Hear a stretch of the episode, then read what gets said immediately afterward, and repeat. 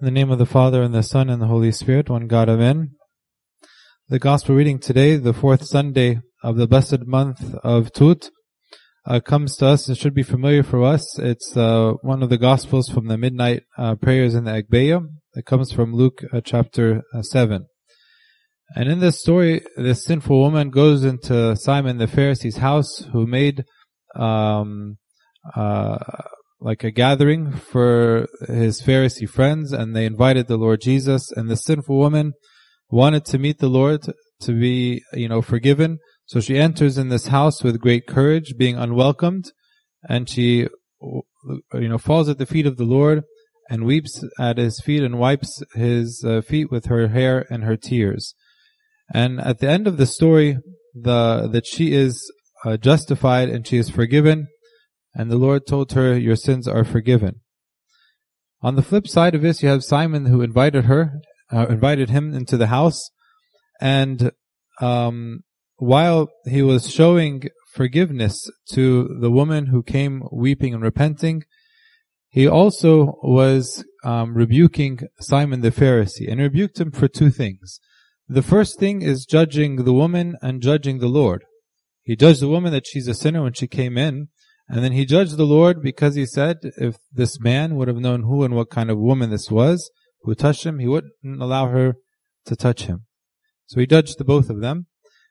The second thing that he rebuked him for was his uh, lack of hospitality. He said to her, "What do you see this?" He said after you know she repented. He turned to Simon. He said, "Do you see this woman? I entered your house. Uh, you gave me no water for my feet, but she has washed my feet with tears and wiped them with the hairs of her head." The custom of the time was any guest who was coming to the house, part of the way we welcomed them or they welcomed them was to wash their feet. They didn't have shoes like we did now. They wore sandals and it was, you know, it was dirty. There wasn't like uh, pavement and things like this. So it was very dirty. So the custom was to wash, you know, any guest's feet. The servant would come and wash their feet as a sign of welcome. So the re- Lord rebuked him for judging and for lack of hospitality. Uh, I'd like to speak a little bit this week and next week about hospitality as a virtue and as a Christian duty. Hospitality as a uh, virtue and Christian duty. What is hospitality? The Greek word actually for hospitality is uh, philoxenia, which of course we can break it up in two. Philo is love, like, you know, like the brotherly love, you know, Philadelphia, like that's where the word comes from, brotherly love. Um, so the first one is philia, and xenia means like stranger or foreigner or somebody who's different than I am. Uh, so it's the lover of stranger. So a uh, person who's hospitable is a person who loves strangers. Often a mistake we make when we uh, think about hospitality, we think of it as you know some we're just an inv- like uh, having a party or having a gathering. Hospitality. This is more of entertaining. So hospitality is not something that we do just for entertainment. Um, and what's the difference? Is entertainment when we entertain guests in our house for entertainment. The idea is here that me and my family are entertained. But hospitality is not me centered or my family centered. It's centered around who? The guest, right? The guest becomes the person that a focus. They come in and we focus how we can serve and honor them and provide for whatever uh, need they have. So it's more uh, of God and neighbor centered rather than myself and my family centered. Um, hospitality also provides an opportunity for us to create an environment of God's love for other people to experience. So when I'm inviting somebody to my home that I know they cannot repay me, the idea is for me to communicate to them and to allow them to experience God's love uh, and His touch. And why I'm, I'm, speaking about this, twofolds. One, so we can apply some of this to our homes and also apply this to the greater church. In the early church, the home was where the places where the believers would gather. So now, because there are many Christians, we gather in churches like this. So everybody's kind of invited. But imagine in the early church, the gatherings were done in homes. So it was imperative that the homes were very welcoming because then how would the faith spread? There would be no other place to gather. He'd have to find maybe another, you know, house that's uh, there are Christians and that would welcome them. So it's very important that our homes and our churches becomes place of hospitality. uh, and of uh, welcoming one another and caring for the needs of others. Why am I speaking about uh, hospitality? Why is it important? Why is it necessary? Number one is that uh, hospitality opens the door for blessings. It opens the door for blessings. There's a story in the Old Testament about Elisha and the Shunammite woman, and I'll refer to this a little bit later, but if you recall, Elisha used to live in Mount Carmel, and then he would go and pass through Shunem as part of his service, and it was about 20 miles away. So this woman kept seeing Elisha go back and forth and recognized that he was a man of God. So she wanted to serve him, so she asked her husband, let's prepare food for him, and then she said, let's prepare a room and things where he can stay. Um, and what ended up happening was she did this for Elisha, and Elisha saw her generosity, and he wanted to give her something, uh, and ultimately he prophesied that she would have a son, and a year later she gave uh, God gave her a son as um, as a reward to her generosity. Um, and the tradition tells us that the son that she bore was Jonah the prophet. So look, the fruit of her um, generosity and her hospitality allowed God to bless her with a son um, and a son that would be his servant. So number one, hospitality opens the door for blessings for me and my family and our church as a whole. Also, not only that, but opens the door for blessing to those who visit our home. If you remind me, actually, the gospel for next week is about the, the man who was carried by his four friends, right? And if you remember that there was, there was, they were gathered in a house and there were too many people around the house. So the Lord was in the house ministering to everybody who's in the house. So this house was hosting all of these people and the Lord was teaching them and filling their souls with, with his teaching. And then certainly he was healing. And this man, the glimpse that we get from the gospel is that they tried to get in, but they couldn't. So they went on the roof and let down the paralyzed man in front of the Lord and he was healed. Imagine if this person didn't open his home to the Lord for him to teach. Perhaps this paralyzed man wouldn't find this opportunity. Perhaps if this man didn't open his home to these people, they wouldn't hear the words of the Lord. This perhaps would have been the one time some people in this home could have heard the Lord teach and change their life forever. So not only when we are hospitable does it open the door for blessings for me and my family, but opens the door for blessing to those who visit and those who are uh, passed by. Number three, also, um, we have to understand that this is important because uh, when we speak about um, our hearts and our homes and our churches, uh, I'm reminded of what the Lord said in Revelations chapter 3. He says, Behold, I stand at the door and I knock. If anyone hears my voice and opens the door, I will come in to him and dine with him and he with me. So the Lord is telling us here that he only goes to the places where he is welcome. So the Lord only enters homes and hearts where he is welcome. So if we don't have a hospitable home, a hospitable church, uh, then whom are we going to have as our guest? Christ is not going to open the door and barge in, whether in our homes or in our church or in any part of our life, but he just stands at the door and knocks. If you recall uh, the story of Zacchaeus, he wanted to see the Lord, and perhaps he wanted the Lord to come to his home, but he was too embarrassed to ask. So he said, let me just, just get a glimpse of the Lord. So he climbed up into this tree, and he was looking to see the Lord. The Lord saw the desire of his heart for him to go to his house. So he came and called him by name and told him, Zacchaeus, today I'm coming to your house. how, what was Zacchaeus' response? Do you remember? It says he came down with what? With haste. He came down with haste. He was elated. Okay, absolutely. You're more than welcome. So because of his hospitality and his welcoming, and certainly his wife wasn't ready for this, he just kind of came and invited himself, but they welcomed him with such hospitality and he repented there and he heard the, the faithful, the, the beautiful words of saying salvation has come to this household. So hospitality is crucial, my beloved, because the Lord will only enter the homes and hearts where he is welcome. Lastly, hospitality creates an opportunity for transformation. And we see this in the life of St. Matthew, the tax collector, right? He was sitting at the tax office, collecting taxes, perhaps cheating others. and maybe desired to, you know, uh, meet the Lord Jesus and follow him.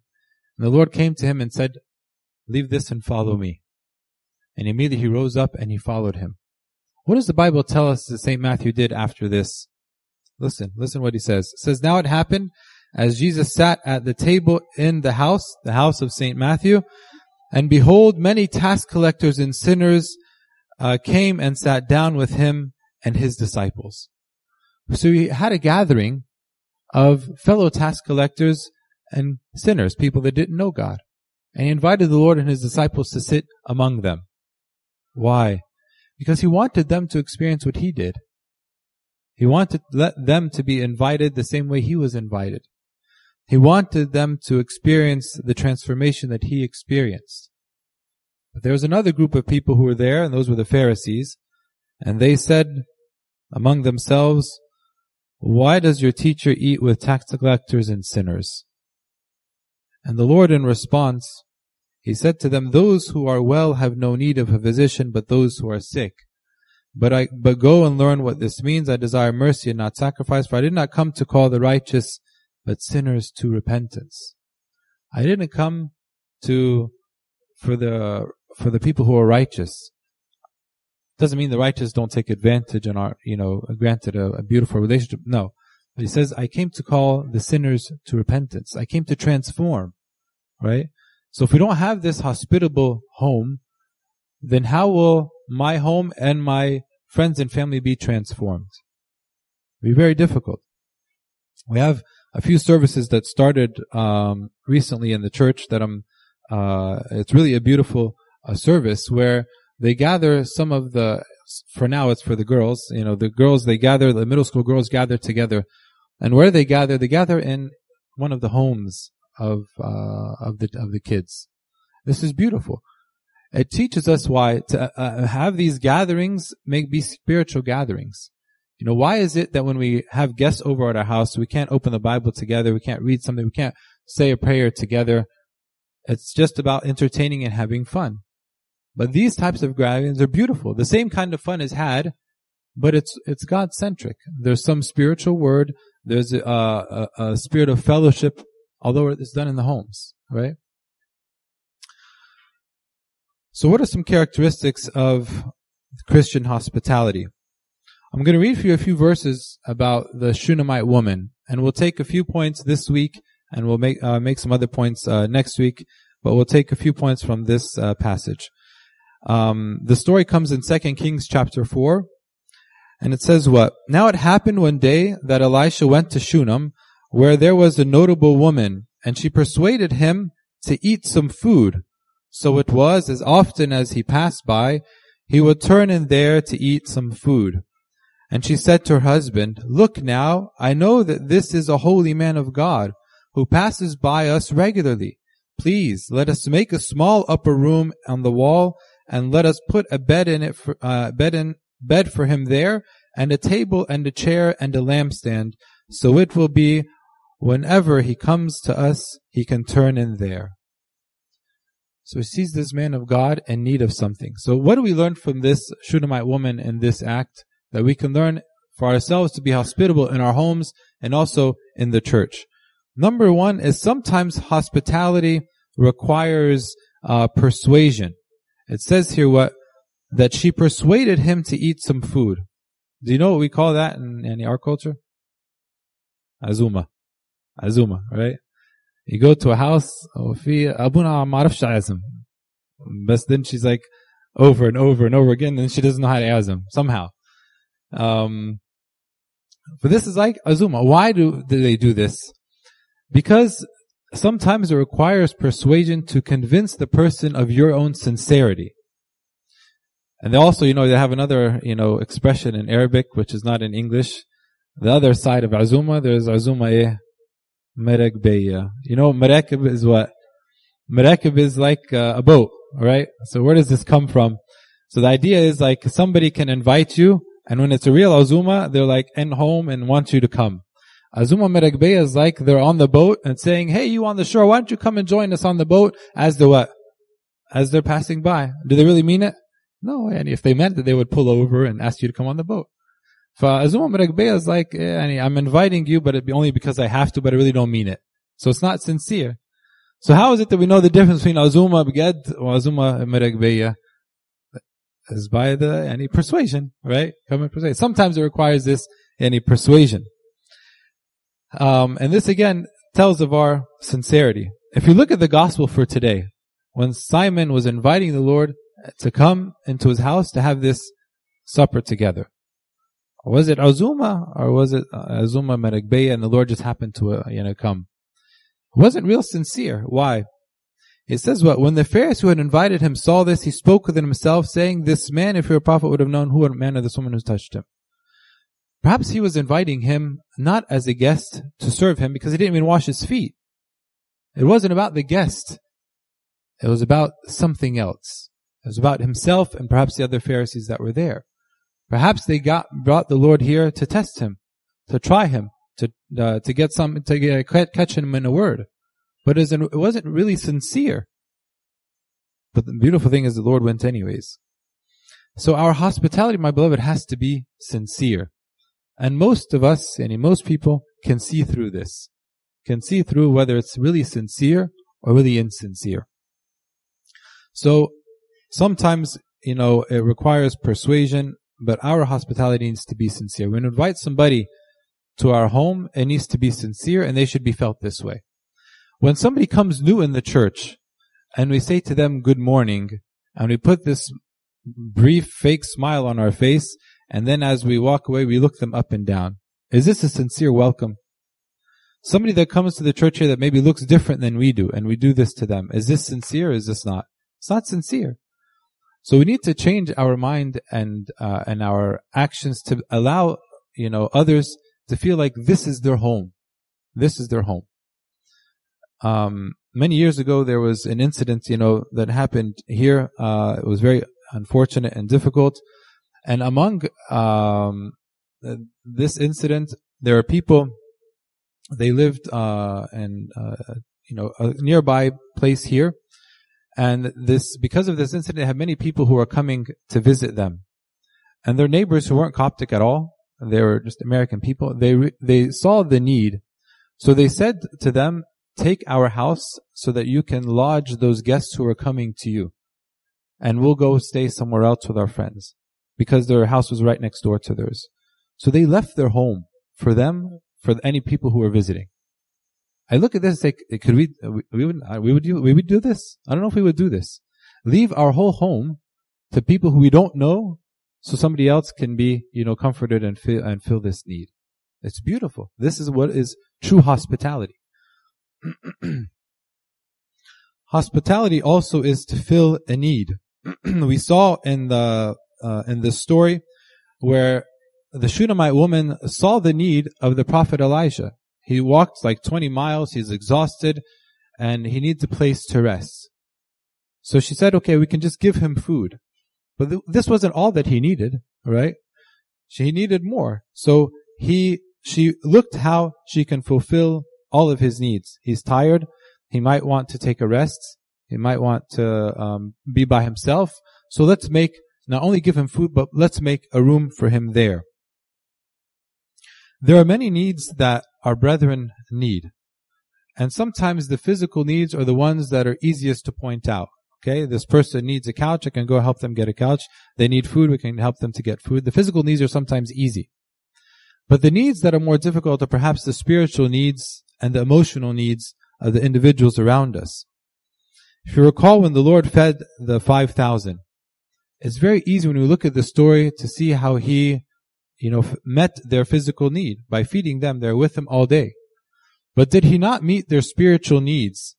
Because they were with him the whole day, listening to him teach, filling their souls with his beautiful words.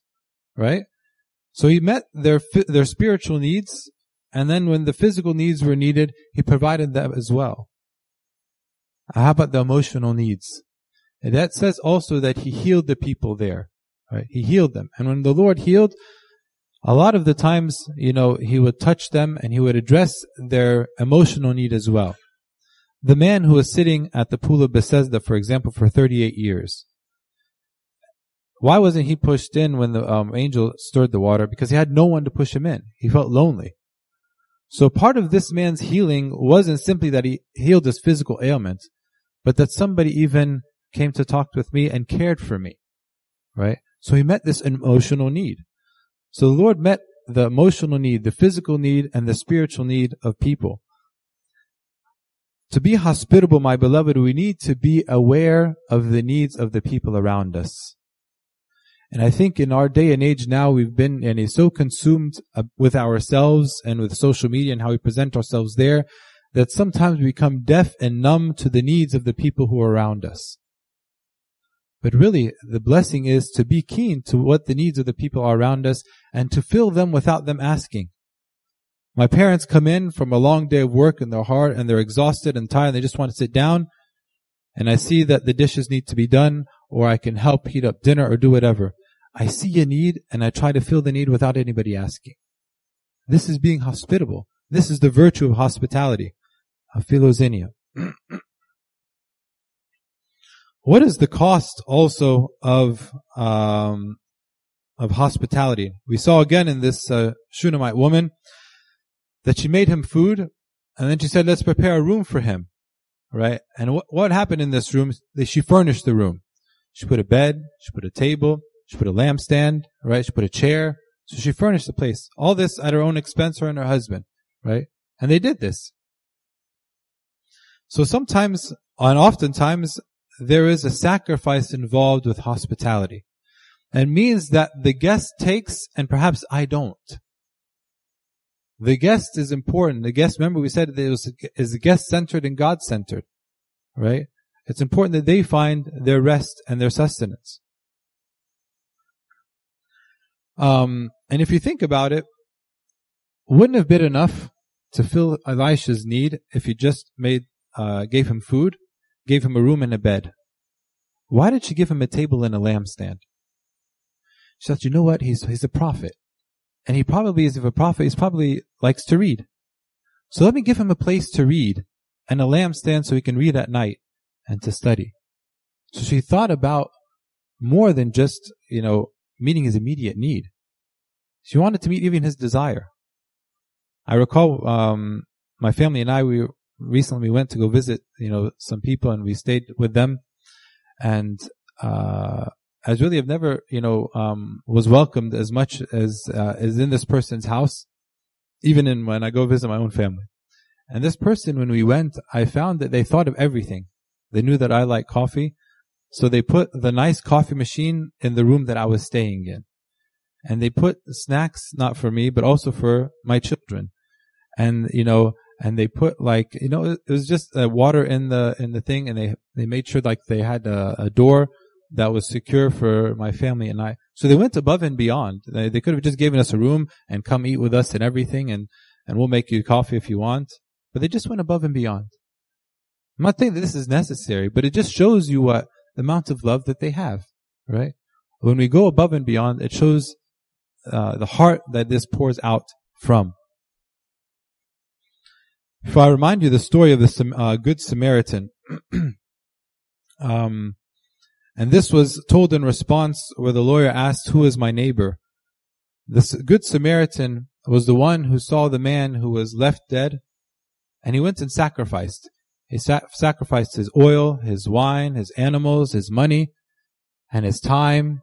He sacrificed everything to provide for the needs of this man who needed it. This, my beloved, is hospitality. This is love. Lastly, um, uh, hospitality must be from a pure motive. And the story of the Shunammite woman, after she prepared everything, and Elisha would stay there, him and Gehazi, his uh, servant, he said to Gehazi, go see, you know, ask her what she needs. I want to give her something in exchange. So Gehazi goes to her and says, Elisha is saying to you, what can I do for you? Do you want me to speak on your behalf to the king or to the commander of the army? Do you want me to let the king know, uh, and maybe he can give you something if you need anything, or the commander of the army can protect you? Do you need any of this thing? And she turned and she said to him, I dwell among my own people. I dwell among my own people. I'm satisfied. I'm satisfied with my family, with my uh, extended family, my friends. I have everything that I need. I don't need anything. And she asked for nothing. And he went back and reported this to Elisha. And he said, she doesn't want anything. So he said to him, she doesn't need anything? And he said, well, I didn't see any children. She doesn't have a son. He's like, very well. Tell her next year she's going to have a son. And he went and told her. And he gave her a son the next year. The next year. But you see, it, it comes from a pure motive. She didn't want anything in return. She wasn't expecting anything. She didn't ask anything. Her, hospi- her hospitality was pure. She didn't ask, how can I benefit from Elisha? Sometimes, you know, we might, we need to ask ourselves when we invite people over, is there a certain benefit when I'm inviting, you know, somebody over? Um, when people come new to the church, I need to find out more about them first before I really am welcoming to them to see if they benefit me or not. If they benefit me, I'll be their best friend. Perhaps they're a potential client, a business partner, a loan, a lender, whatever it is. If they're beneficial to me, then I'll welcome them. Do we, do we do this? Is there a connection to be had? Am I befriending somebody because of somebody they know that can perhaps help me? Do I do this simply to look good in front of others? So we learned th- uh, four things today, just to keep it simple, about this Shunammite woman and about the characteristics of good Christian hospitality. Number one, we said what? Be sincere, right? Be sincere. Azuma bged, mish azuma right? Be sincere. Number two is fill a need. Find a need and fill it. And remember, I say many times, any virtue that we try to practice starts at home. Find a need at home and fill it. Number three is sacrifice. Hospitality will require some kind of sacrifice from us. And number four, let your motives be pure. God willing, next week we'll say a few more characteristics and then a word of caution. To God be the glory forever and ever. Amen. Oh.